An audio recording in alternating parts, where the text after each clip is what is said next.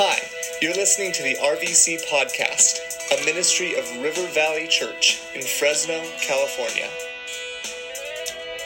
Hey, turn your Bibles, if you would, to James chapter 5. We've been doing a series the last couple weeks uh, called Fervent. And really, it's, it's kind of setting us up for the, for the, uh, the new year, 2020.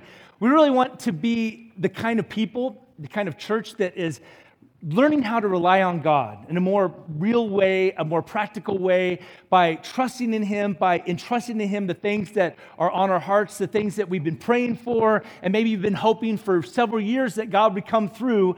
We want you to know that, that God moves in answer to fervent and earnest prayer.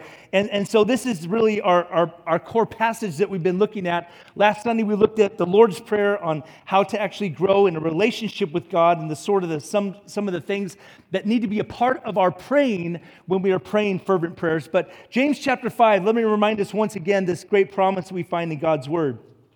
James writes, Therefore, confess your sins to one another and pray for one another that you may be healed. The prayer of a righteous person has great power as it is working. Elijah was a man with a nature like ours. He was a human being. He struggled like we do, is what James is saying. And he prayed fervently that it might not rain. And for three years and six months, it did not rain.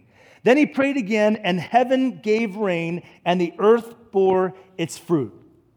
Again, that verse, verse 16, it says, The earnest prayer of a righteous person has great power and produces wonderful results, is another translation. What James is trying to uh, interject into the church is this, this concept of, man, we can go to God with anything and if it's according to his will that God promises to move, it might not be in our timing, it might not be in the way that we were hoping or thinking or even praying, but God promises to move.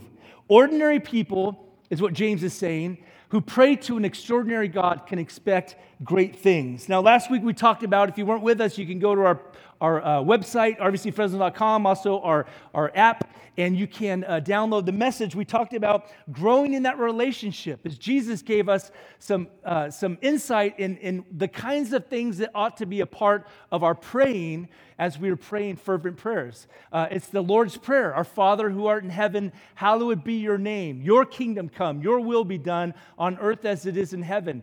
Jesus said, Give us this day our daily bread and forgive us our debts as we forgive those indebted to us. And lead us not into temptation, but deliver us from evil. That was sort of the, the, the basis of the kinds of things that we bring before God.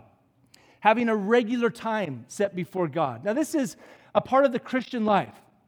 If you are a follower of Jesus, it means that you've been adopted into his family, you are his son or daughter. And like any relationship, you have to carve out time and set it aside to actually meet with God. Now, I've been a Christian since I was 18, so for the last seven or eight years, this is what I've been doing. Bless, give or take 30 or 40 years. Is it, is it, it's kind of different seasons of life. There was a, a, season in life when I was, you know, single and, you know, living at home. And so I'd, you know, go out for a prayer walk around my, you know, my neighborhood or, or I might go to a coffee shop with a journal and literally write down some of the things I shared last week, that acronym ACTS, A-C-T-S. It kind of encompasses the Lord's Prayer. If you weren't with us, you could jot that down. A stands for adoration. You think about one thing I could praise God for. C stands for confession. What is something that you need to confess to God, a sin, an area of struggle that you've committed, and you say, God, I want your forgiveness? T stands for thanksgiving. What's one thing you can thank God for? And S is, stands for this, this word for prayer, supplication. What is something that you need God to do? What is something a friend or loved one needs God to interject in their life, and you just kind of walk through that prayer model. And again, it's about relationship, it's not about formulas. And you got to make sure that you actually are understanding that it's not God checking off the list. Well, you didn't do the A and the C, and so you know I don't want you to hear. I don't want to hear about your needs that you have. You know, so when you have a need, you call upon God. But again, this is just sort of building a relationship with God that leads a person to have that fervent, earnest life of prayer. My wife, uh, when, when she you know, has her quiet time, we get up in the morning and she'll sit in, in the bed and she'll read her bible and she'll listen to her bible uh, on you know uh, as someone reads it to her. Uh, and uh, you know what is that bible app that like talks to you and stuff? Siri like read me john 3.16 you can do that. And, and, and then she'll spend time praying for the different things that are, for, are in her life you know that she needs things that she wants to say to god and confess to god and thank god for and then the needs of our, our, our loved ones in our church and our family it's, it's developing a relationship. And so Jesus told us to, to, to set time aside, go into uh, uh, finding a place, right? Finding a time you're going to meet with God and actually making it a priority for your life. It was John Wesley who, who wrote years back, he said, God does nothing except in response to believing prayer. And so you commit to meet with God on a daily basis. That's one promise or, or one kind of habit, if you would, that, that I, I could guarantee your life will significantly improve. Your attitude will improve.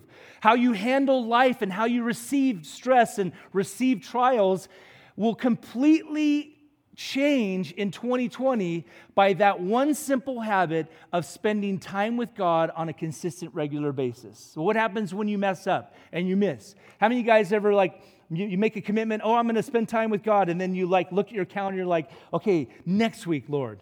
Anybody like that? Listen, pastors struggle with that. You're like, you're in charge of your schedule. How do you struggle spending time with God? It's a discipline. It's a discipline. And, and you mess up and you fall back and you, you don't follow through with your little commitment. Your Bible reading app tells you, like, hey, are you okay? Are you mad? Like, what's going on? How come we haven't seen each other for a while? You just get back going. You just get back going. It's not religion, it's God wanting to be a part of your life and invite you and I to come before Him with our praise, with our thanksgiving, with our confession, and with our requests that we go before God. God promises to answer prayer. And it's all based around relationship. Last week we talked about it's not how you pray, Maybe you've been to a prayer meeting and somebody like changes their style of speaking, you know, like, okay, let's go to prayer. Lord Jesus. You know what I mean? Just like going, whoa, what just happened here? Or they close their prayer in Jesus' name, but it's not in Jesus' name, it's in Jesus' name. You know what I mean? Emphasis. Oh, that's the one. That's the tick. That's the thing that makes God respond. You didn't say in Jesus' name, you just said Jesus. That's a formula. That's not how it works. It's about relationship. When my kids will call me, I'll pick up the phone. When Addison learns how to FaceTime her papa, uh, it doesn't matter where I'm at, I'm going to pick up the phone, right? Just go walk around and talk to my granddaughter. Because they belong to me. And that's how God responds to our praying. It's because you're his son or your daughter. When you and I learn how to pray and have that understanding that God, you're responding to me as a perfect father would a God who is not only able, but because he's a father, he's willing. And sometimes he might even veto some of the dumb things that you and I pray for. Some of the things that we might ask God to do that are just clearly not a part of his will, He's so gracious and loving as a father. He knows best. He'll actually say, you know what? Because I love you so much, I'm not going to answer that prayer with an affirmative. Remember that He loves you. Remember that you belong to Him. And the promise of answered prayer, by the way, is only given to those who belong to Him and who know Him and have a relationship with Him. That's who has a promise of answered prayer. Here's what John tells us in John 1 12. But to all who believed him and accepted him, he gave the right to become children of God. And when you believe in Jesus and when you confess your sins to Him, He adopts you into His family. He makes you alive, according to Paul in Ephesians chapter 2. And you have a relationship established. And because it's a relationship, you begin to cultivate that relationship. You begin to draw near to God and begin to set time aside to spend time with Him in prayer. We began this series on January 5th, and I said a statement that is still true today. The, the, the greatest tragedy in life, the greatest tragedy in 2020 will not be unanswered prayer, but it will be unoffered prayer before God. It's because God desires to answer our prayers. We know that God desires to answer the prayers of his people, and he does. And he answers them in three ways yes, no, and then wait. It's a timing issue. You prayed about something for a while, and it's a timing issue. And it doesn't happen right away, it doesn't mean God has said no. It just means you keep pressing on and you keep seeking after God and you keep asking and asking and asking. He says we can come before Him with our requests. We read a few weeks back in Hebrews 4 so let us come boldly to the throne of our gracious God. There we will receive His mercy. We will find grace to help us when we need it most. And Paul also says in Philippians 4 don't worry about anything, instead, pray about everything. Tell God what you need and thank Him for all He has done. We're encouraged by the example of Elijah, who had a nature like ours. He was a human being who had his struggles, he had his moments of, of doubt. He had his moments of frustration and anger, even after this great moment that we read about in James 5, where he prayed and God, and he prayed seven times, and then God released rain from heaven after three and a half years to bless the nation of Israel and sustain that nation. But even after that moment, he got to a weak spot in his life. He even asked God, God, just take my life. I'm done. I'm so frustrated and so scared and, and whatnot. But he was a man like us. And we're encouraged to earnestly pray, and God heard Elijah's prayer and he answered. But what about those times when you feel like that your prayers are not being answered? You feel like maybe your prayers are going up to the ceiling and they're dropping back down. Anybody have moments like that? How about a year like that? You feel like, man, something is not happening. This morning we're going to talk about what hinders fervent prayer in our life. What are some of the things that hinder God from moving in answer to fervent, earnest prayer.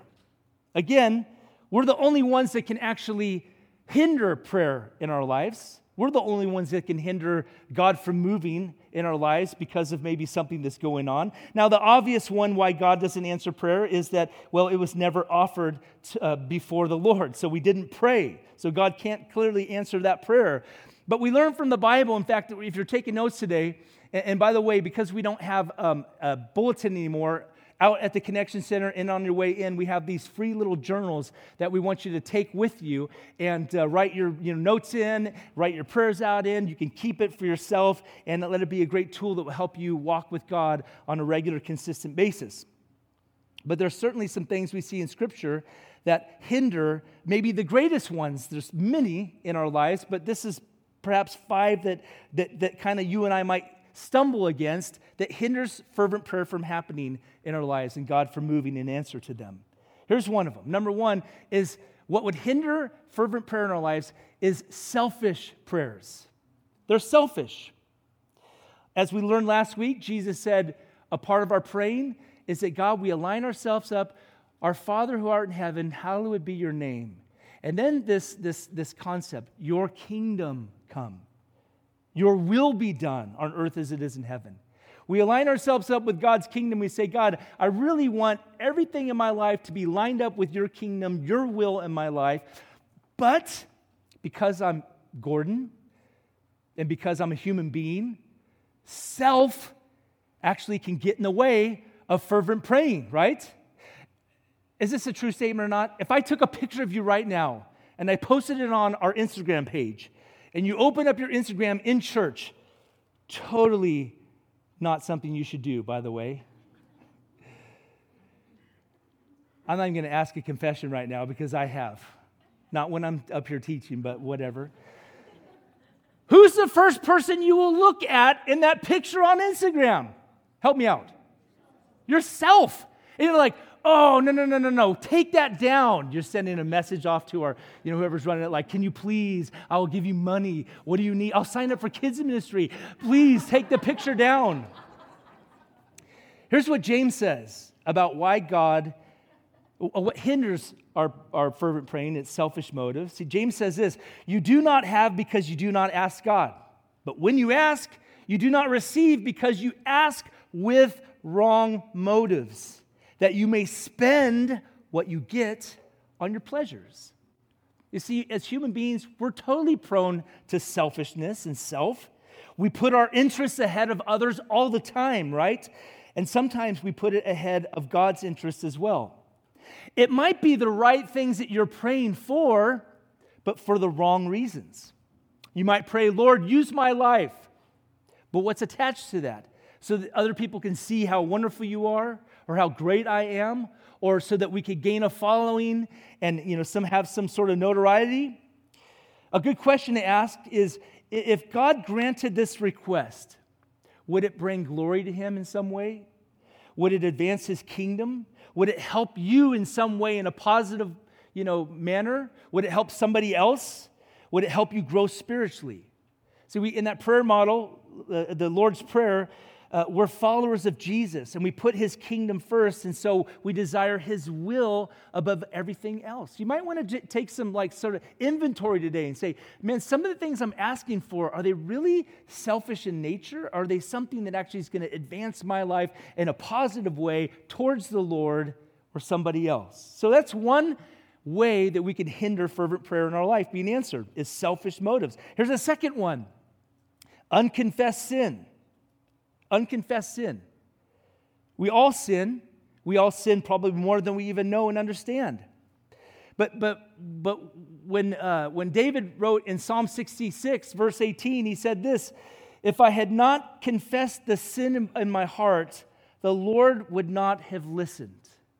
Another translation says, If I cling to sin in my heart, the Lord will not answer my prayers. It's this idea of, of not that you and I don't sin, still sin. We have, we have the provision in the Lord's Prayer, right? Forgive us of our sins. So we, we have this great opportunity every single day. God, I've walked in disobedience. God, I've thought something I shouldn't have thought. God, I said something I shouldn't have said. Lord, I've offended somebody I, sh- I, I should have pulled back, right? And, and not done what I had did. I don't know. I have an English teacher as a wife, so we'll get that corrected on the way home.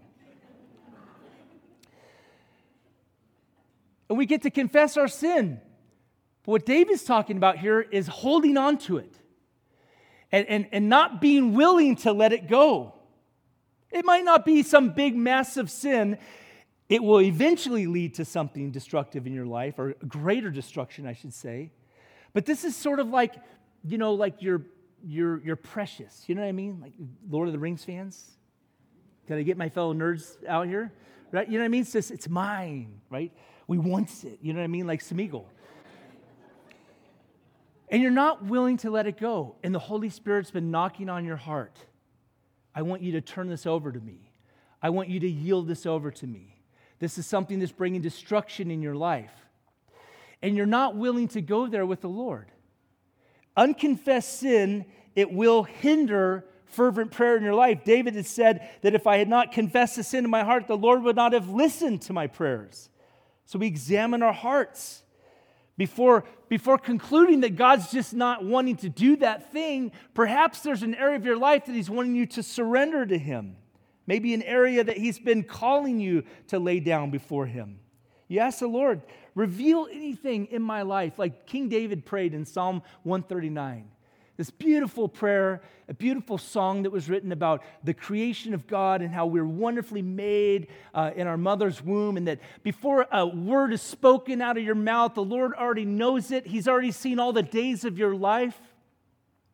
the end of the prayer, because of this great knowledge that God has, David says, Lord, I, I don't want anything to hinder me knowing you and walking closely with you. And so he says, Search my heart, Lord. Search my heart and see if there's any way in my life that offends you, right? This isn't about you being revoked from being his son or his daughter. This isn't about, you know, you losing your salvation and, and then, you know, gaining it back because you confess your sins. And then, you know, Monday morning rolls around, you lost your salvation again. And then by next Sunday, you got it again. That's not how it works. Maybe you were in elementary school and you picked a little daisy and you're just trying to figure out, like, does this girl like me or not? Let's find out. She loves me she loves me not, right? Does anybody do that before? Right? To the person you're currently married to? he loves you. If you've committed your life to Him, by the way, he, he allowed you to be a part of His kingdom before you had one moment to do something positive for His kingdom, before you could offer one prayer. He chose you and He adopted you into His family. The only thing you and I need to look at if we're ever doubting God's love as you look back through the corridor of time and 2,000 years ago, you see a bloody cross with a perfect Savior hanging on it, hanging on it, and he's absorbing all of the wrath that this world's sin deserves, your sin and my sin. So it's not a question of does God love me? It's a question of Am I in fellowship with this God who loves me or not? Have I actually backed away from him because I have this unconfessed sin? Are you holding on to some pet sin that you think is no big deal? It will bring fervent praying to a halt. See, prayer is about relationship, it's about connection, it's about fellowship with the Lord. And when we're walking in darkness, that fellowship is hindered. How can prayer be answered when we're in disobedience to the one we're actually praying to? He speaks to our hearts, He convicts our hearts, and we try to move on without dealing with that particular thing. This isn't about perfection. You and I can never be perfect in this life, but it's about light and darkness, it's about truth and lies. And when we're walking with unconfessed sin in our life, we're in darkness and we're lying to ourselves. First John tells us so we are lying if we say we have fellowship with God, but we go on living in spiritual darkness. We're not practicing the truth, but if we are living in the light as God is in the light, we have fellowship with each other, and the blood of Jesus, his son, cleanses us from all sin. Repentance and confession are the greatest gifts given to a child of God. The fact that you can say, God, I want to acknowledge, I want to acknowledge to you that I have greatly offended you by this behavior. And I confess it as sin. And 1 John 1 9, the Christian bar of soap, it says, if we confess our sins before the Lord, He is faithful and just to cleanse us of our sins or to forgive us of our sins and cleanse us from all unrighteousness. And so we say, God, uh, I want to be the kind of man or woman that when I pray to you, that I deal with some of these issues. Say, God, I don't want to have unconfessed sin. Lord, I want to call it what it is. God speaks to your heart today, confess it. David said that God listens to our prayers not because we're perfect, but because we're humble and we humble our sins and we call sin exactly what it is sin. Unconfessed sin will hinder fervent praying. Here's a third one an unforgiving heart. An unforgiving heart. This is where it starts getting like nasty, huh? Like, dude, you're nasty. Why'd you do this to us, Gordon, today? An unforgiving heart will also hinder fervent prayers. Hey, has anybody offended you or wounded you in life? Anybody? Is it really? I'm the only one that has jacked up life from childhood? Okay. C.S. Lewis said a couple great things about, about forgiveness. He said, Everyone thinks forgiveness is a lovely idea until he has something to forgive. Isn't that true? Here's what, here's what Paul says about an unforgiving heart, or actually about forgiveness. He says, he says in Ephesians 4:32, instead, be kind to each other, tenderhearted, forgiving one another. Listen to this just as God, through Christ, has forgiven you. Forgive one another, just as God has chosen to forgive you through Christ. C.S. Lewis also said this to be a Christian means to forgive the inexcusable because God has forgiven the inexcusable in you. Your life, my life, according to God's word, has been restored in right relationship because of forgiveness. Forgiveness is the foundation, a core foundation of the Christian life and cornerstone of our faith is the fact that God has chosen to forgive us.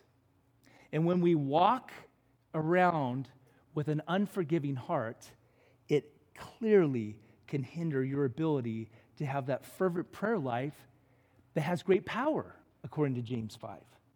Jesus tells us in Mark's gospel, but when you are praying, first forgive anyone you are holding a grudge against, so that your Father in heaven will forgive your sins too. Is there somebody that you have bitter feelings towards today? Is there somebody that you have hatred in your heart building up against that you're not willing to forgive?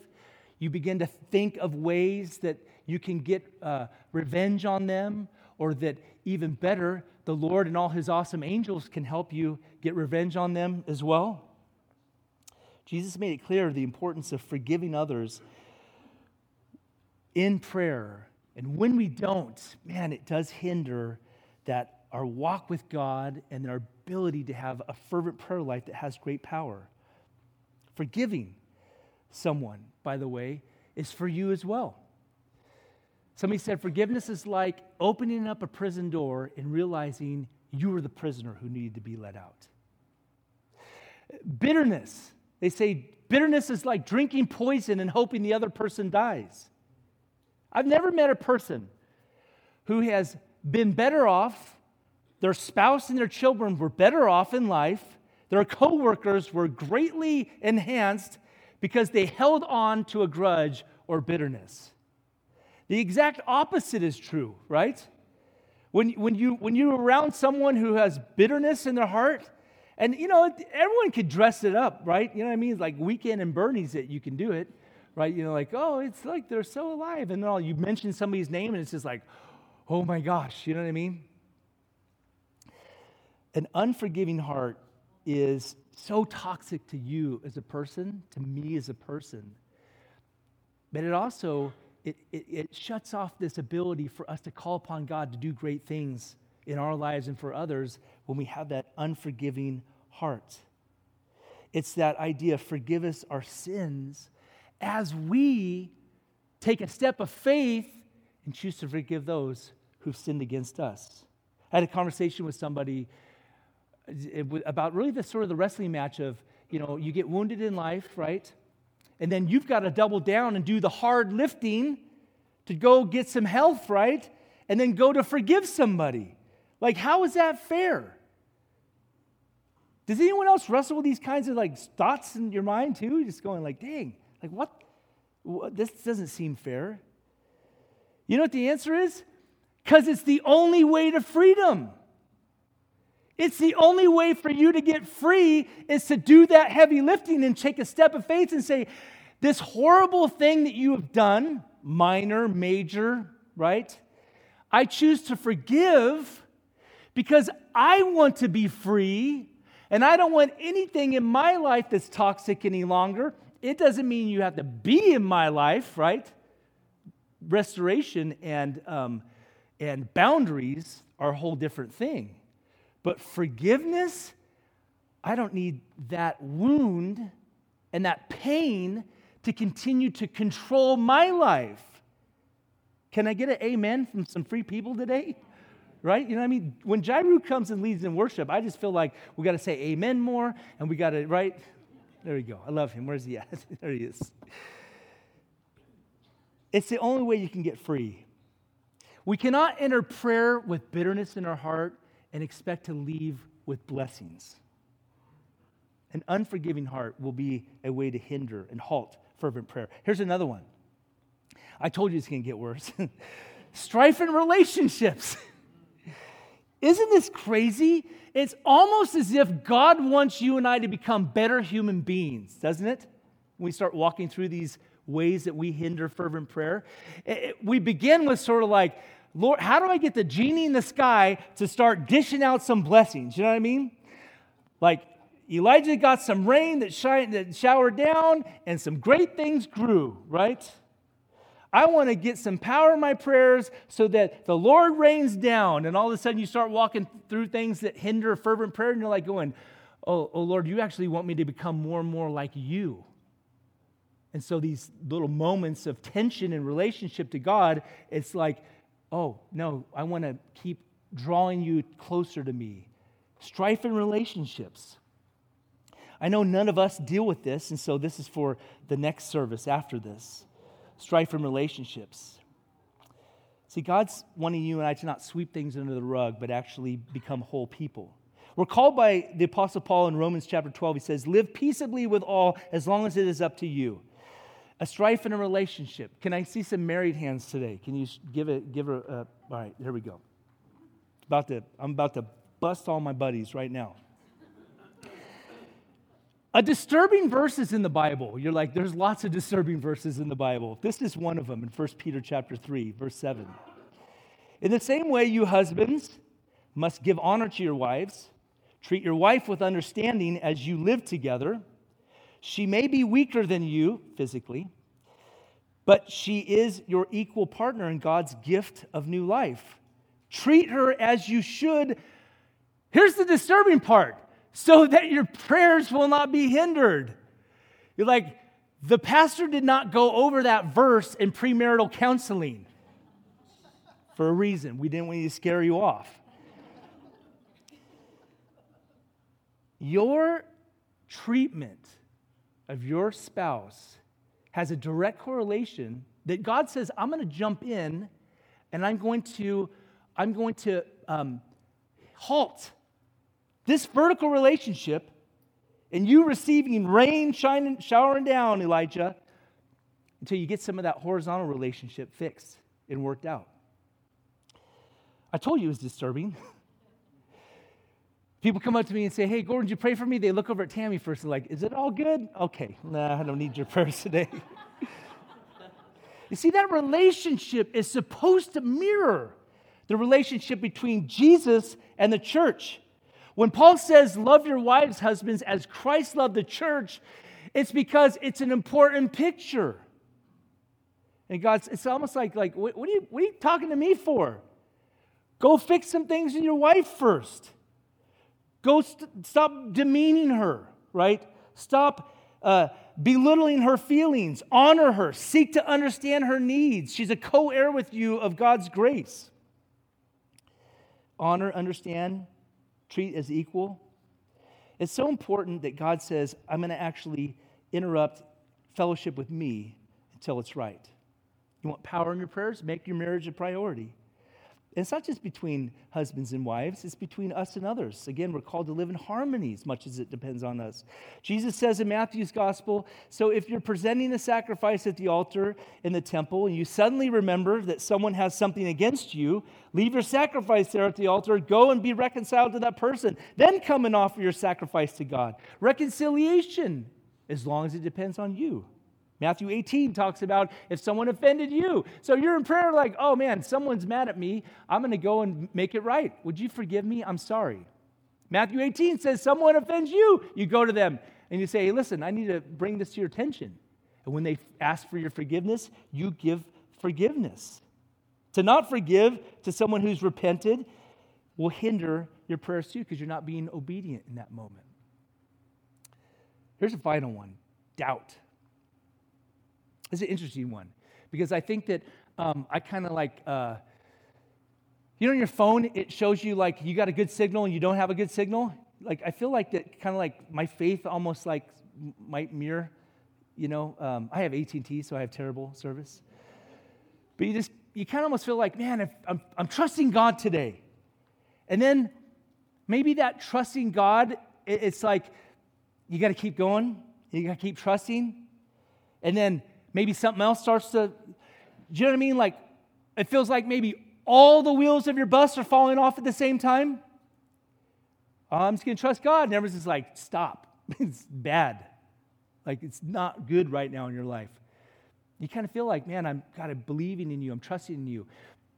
You see, when we pray fervently before God, we come with expectation. And we trust that He is not only able, but he's also willing to be a God who will come through for us. Here's what James 5 or James 1 tells us, verse 5 through 7. If any of you lacks wisdom, you should ask God who gives generously to all without finding fault, and it will be given to you. But when you ask, you must believe and not doubt, because the one who doubts is like a wave of the sea, blown and tossed by the wind. That person should not expect to receive anything from the Lord. To believe, to trust. Hebrews 11, 6 says, and it is impossible to please God without faith. Anyone who wants to come to him must believe that God exists and that he rewards those who sincerely seek him believe in his abilities, you believe in his willingness, to believe that he can do what he says he can do and will do. In 1 John, it tells us that if we ask anything according to his will, he hears us. And if we know he hears us, we have the confidence that we will receive what it is that we've asked. Show of hands. How many of you guys sometimes pray and go, you know, I'm praying for rain, but I'm not willing to leave the house without an umbrella? Because I really just don't believe right now. Like we all kind of have moments like that. We're like the, the father who, who had a son who has been overtaken by some demonic spirit, and he took his child to the disciples, and they couldn't figure out what to do. And so Jesus He went to Jesus and says, Lord, um, uh, if you're willing, I know you can do this. He says, if I'm willing, he says, all things are possible to the one who believes. What a great quote to have, right? He says, Lord, I believe, but help my unbelief.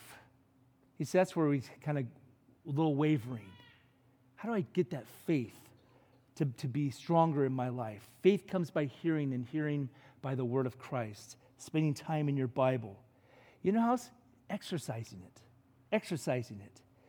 I believe that every single day God gives you a little tiny thing, maybe sometimes it's bigger. Is that a sign, Lord?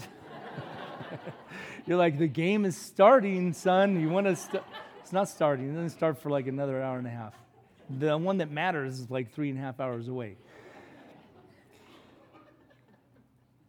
Okay, that might have thrown me off a little bit. There's like a weird kind of thing that just happened right there. God, I'm listening. What were we talking about? Fervent prayer, things that hinder it, doubt. I believe. There we go. Here's oh, here we go. This, this is what it is. Is that every single day you're gonna have something that God's gonna allow to come in your life, and you're gonna have that voice from the Lord say, Will you trust me with this? Will you trust me today? In those days that I take that, like, remember that Indiana Jones moment where he's just like, he's got to get that, that cup, right? The, uh, the, the Lord's cup, because, you know, what's his name's dying? And he's like, I got to take that step, right? And he can't see where he's stepping, and he just goes like this boom. And then, you know, it's like a cool, like, slate walkway. It's a step of faith. Every single day, you've got to take a step of faith. Every single day, you exercise that faith when you say, God, I'm going to trust you with this. Doubt will hinder your fervent praying. It's that moment you say, God, I'm going to trust in you. And Lord, even if you don't answer the way I am hoping you come through, I'm still going to trust. I'm still going to believe. God wants you and I to trust Him, to believe Him, to expect from Him. But sometimes the distance between my head, what I know up here, and what I feel and kind of grab a hold of in my heart feels like it's miles and miles away. So I just do what this man says to Jesus Lord, help my unbelief. What do you do when you come to moments of God? Lord, it's hard to keep trusting you. You know what? I'm going to ask you to help me with my doubt. God, I'm going to ask you to remind me. This is why I'm such a big fan of prayer journals. Writing prayers out, what you're praying and asking God to do. Because you can go back and look and you can say, oh my gosh, this very thing that we were asking God to do, God is coming through. Tammy and I, a year ago, were down in San Diego. Like, Lord, we claimed that house on this cliff in the name of Jesus. It didn't work praying some big prayers for our adult kids.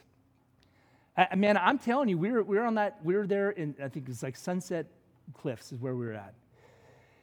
And we're just like looking out the ocean and we're just going, God, there are some things in our life, there are some things in our, uh, that we want to see you do. Outside of your intervention, no human being can actually make it a reality. Some of these things we are still waiting and asking and trusting. You jot these things down and you keep pressing in. You do some examination. Lord, is there some areas of my life that I'm the one that's hindering this great move that I'm wanting to see happen in my life? And you just lay it out before the Lord. You know what's so awesome about all this stuff? Is that none of it do you have to, he doesn't say, like, so straighten it all out and get perfect and then next week, Gordon has 10 more things that you're hindering your prayer life for. You say, Lord, that's the reality. I don't trust you. Help me to trust you today. God, it's a reality. I have bitter feelings towards this person. Lord, help me to take a step of faith and say, God, I forgive them today. God, I have a, a relationship that's, that's, that's, jacked up, and I'm a part of it. And I, I want to find some way to bring reconciliation. God, help there be some movement today to restore that relationship. Lord, there's some sins that I'm holding on to. This morning, Lord, I just say to you, God, I've been a, a, a jackwagon. It's okay to say that to Lord. And God, right now, I want to let this go. I do not want this to control my life any longer. Whatever it is, you call upon the Lord. Can I encourage you? In 2020, your life will be significantly better at the end of this year by simply saying, God, every single day, I'm going to carve out some time. It might be a walk, it might be at your lunch hour, it might be early in the morning, it might be late at night, it might be at a cafe, it might be out at Woodward Park, wherever it is. God, I want to know you. And so, Lord, I'm going to walk through these areas of, that need to be prayed. Lord, I praise you because of this. God, I confess this into you. God, I thank you for that. And God, these are the needs that I have and the needs that my loved ones have. You're going to see God moving in your life literally in a way that you never thought was possible. Simply because you and I are, are saying, God, we want to come before you. And Lord, we want to believe that, Lord, you are the one who moves in answer to prayer. You know, this is all about a relationship. So do your business with the Lord today. But maybe as we talk about prayer, here's, here's a reality. No one, is, no one is guaranteed that God is listening to their prayers and desires to answer them until they actually become a follower of His. See, this isn't about religion. This isn't about, you know, the Lord coming in and giving us all these things that you have to do in order for Him to accept you. No. You have to surrender your heart and God's favor and grace will come upon your life and you become his child. It's the child of God who actually has the promise of answered prayer. Well, how does that happen? Well, you first you recognize that you are a part of the human race that has sinned against him. See, it's our sin that separates us from God. And we also come to realize that it was Jesus who 2,000 years ago went to the cross to take my sin. So we realize that Jesus is the one who went to the cross to actually pay for my sins. You recognize that Jesus died on the cross for your sins. You choose to repent of your sin. What does that mean? It means repentance is like just doing a 180. You've been living your life this way, you've been doing it your own way, and you choose to turn around and uh, make a 180 degree turn and say, God, I'm going to choose you. I'm going to choose to live a life that honors you and glorifies you. And then you receive Jesus into your life. This morning, as we do every Sunday, maybe you're here this morning and today's the day you say, I want to be God's child. Today, I want to have a, a begin a relationship with God. What does it mean for you? It means that you choose to surrender to Him, and it means that you actually receive the promise of eternal life. If you were to ask yourself this question, if I were to die today, am I certain that I would actually go to heaven? If you don't know the answer to that, or if you think that you being a better person is actually going to be the remedy to fix your sin condition. We've all been wrong with that one. The only way a person can actually ever get to heaven is actually by choosing to believe in Jesus Christ, the one that went to the cross, died for our sins, and rose from the dead three days later. And he's the one who actually gives you and I the ability to have eternal life. Maybe you're here this morning and you're like, man, I want that, Gordon. I want eternal life. I want my sins forgiven. I want a relationship with my Creator, and I want to know Him in a personal way. I'm going to pray in a moment. I'm going to ask you to all bow your heads and close your eyes with me this morning. And if that's you this morning, man, I want you to, to, to call upon the Lord and ask Him to come into your life and make you a new person today. Would you pray with me now? Lord Jesus, I thank you for loving me, God, and thank you so much for giving me the opportunity to Lord, share your word and, and God, to walk through some of these areas that, that each one of us, God, through our own, uh, Lord, stubbornness, our own decisions, Lord, our own unwillingness to let things go, we hinder great things that you want to do in our life. We thank you, Lord, that it never removes us from your presence, it never removes us from belonging to you, but Lord, it, it, it slows down our ability to see you move in answer to prayer. Lord, I also pray that you will bless us, God, to be men and women that will, Lord, do some examining in our hearts. I pray also for those who are here this morning, maybe who don't know you today. Lord, there might be one person here. God, there might be half a dozen people here today that need to commit their lives to you. Lord, they need their sins forgiven. And Lord, today they want to choose you, to become a follower of you to have their sins forgiven, to be made whole, and to be made new. I pray for them, God. Show them how much you love them, Jesus, and really how desperate we all are for you to be our Savior and our Lord.